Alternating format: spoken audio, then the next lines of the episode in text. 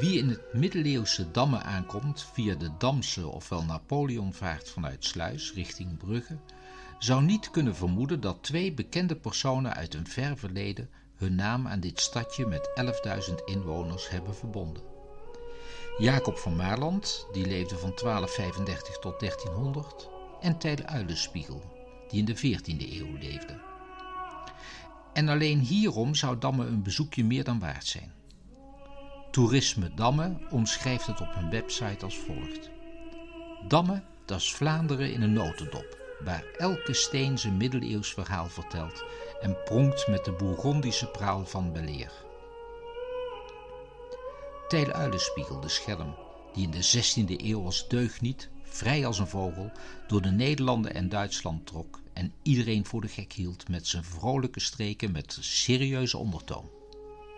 Een figuur waar ik veel om heb gelachen, omdat hij de zwakheden van mensen genadeloos blootlegt. Volgens Charles de Coster, in zijn roman De Legende van Uilenspiegel, is Tijl in Damme geboren. De overlevering leert ons dat Tijl rond 1350 in het Duitse Mühlen is gestorven.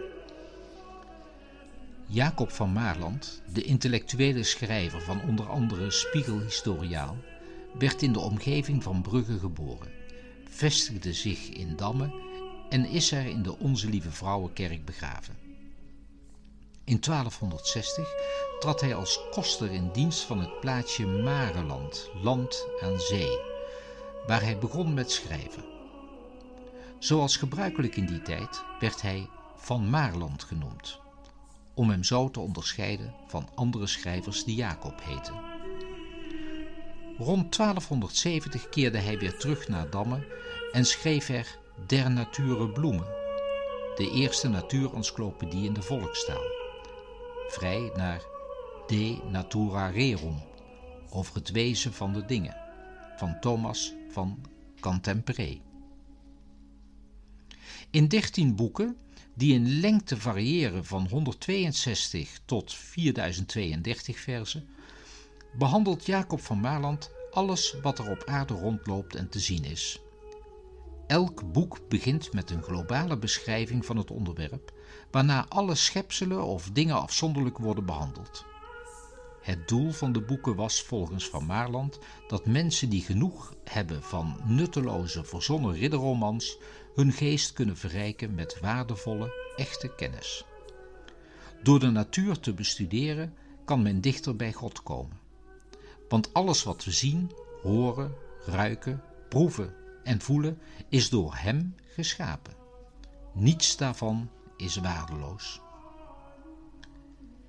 Ik vind Der Naturen bloemen zo belangrijk omdat het aangeeft hoe de middeleeuwse mens naar de natuur keek. Als je de afbeeldingen uit de 13 boeken bekijkt, zou je niet zeggen dat er natuurgetrouw naar de natuur gekeken is. Maar de basis was gelegd voor de Vlaamse primitieven met kunstenaars als Rogier van der Weyden, Hans Memling, Hugo van der Goes en de gebroeders Van Eyck.